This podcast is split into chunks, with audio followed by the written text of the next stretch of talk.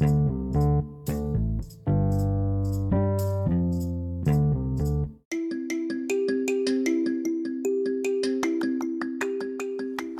mi nombre es Javier Faustino García y sean bienvenidos a un capítulo más de Aprendiendo acerca de. Acompáñame a aprender acerca de la obligación.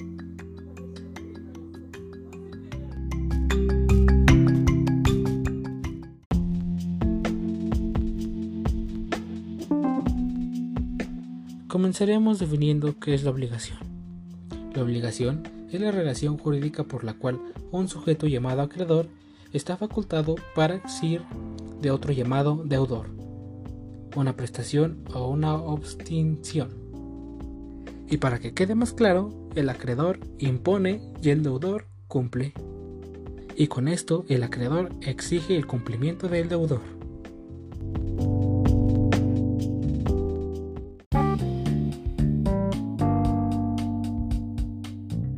Uno de los subtemas es obligación patrimonial. Son susceptibles de tener un valor económico y se contraponen a los derechos extrapatrimoniales.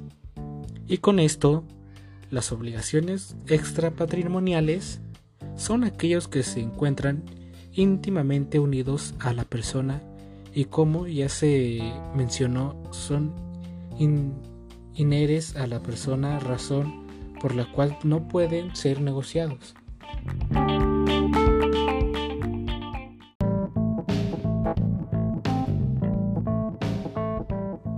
Otro de los subtemas es fuentes de las obligaciones. Estos son los hechos y actos jurídicos que crean, transfieren, modifican o extinguen facultades y deberes jurídicos, cuyo contenido sea una prestación de dar o hacer o no hacer. Vayamos ahora con el convenio. Es un acto... Ahora vayamos con el convenio. Es un acuerdo de dos o más voluntades para producir efectos jurídicos. Normalmente son obligaciones. Un ejemplo de esto sería que un club de, de fútbol hiciera un, un convenio con una marca deportiva.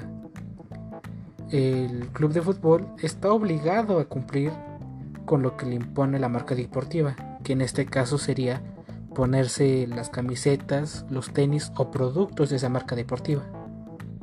Ahora vayamos con el contrato. El contrato es acuerdo de voluntades para crear y transferir derechos y obligaciones. También tenemos fuentes extracontractuales. Declaración unilateral de la voluntad.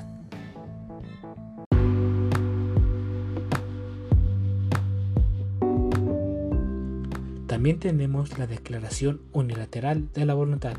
Es cuando se origina solo con la voluntad del deudor. También, también tenemos gestión de negocios es la intervención voluntaria de una persona que no tiene mandato ni obligación para hacer los negocios de una persona ausente.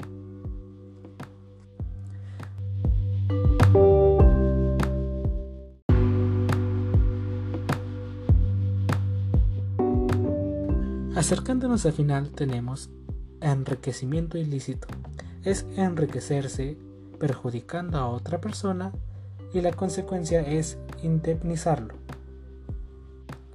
Y por último tenemos responsabilidad civil. Nace de actos ilícitos, pero no hay delito, y por consecuencia se tiene que pagar daños y perjuicios. Un ejemplo de esto sería que cuando tú pases a tu perro y, y tu perro va muy desesperado o a alta velocidad, y tomé un puesto. Tienes que pagar por las cosas que se echaron a perder o que haya roto del puesto del perro.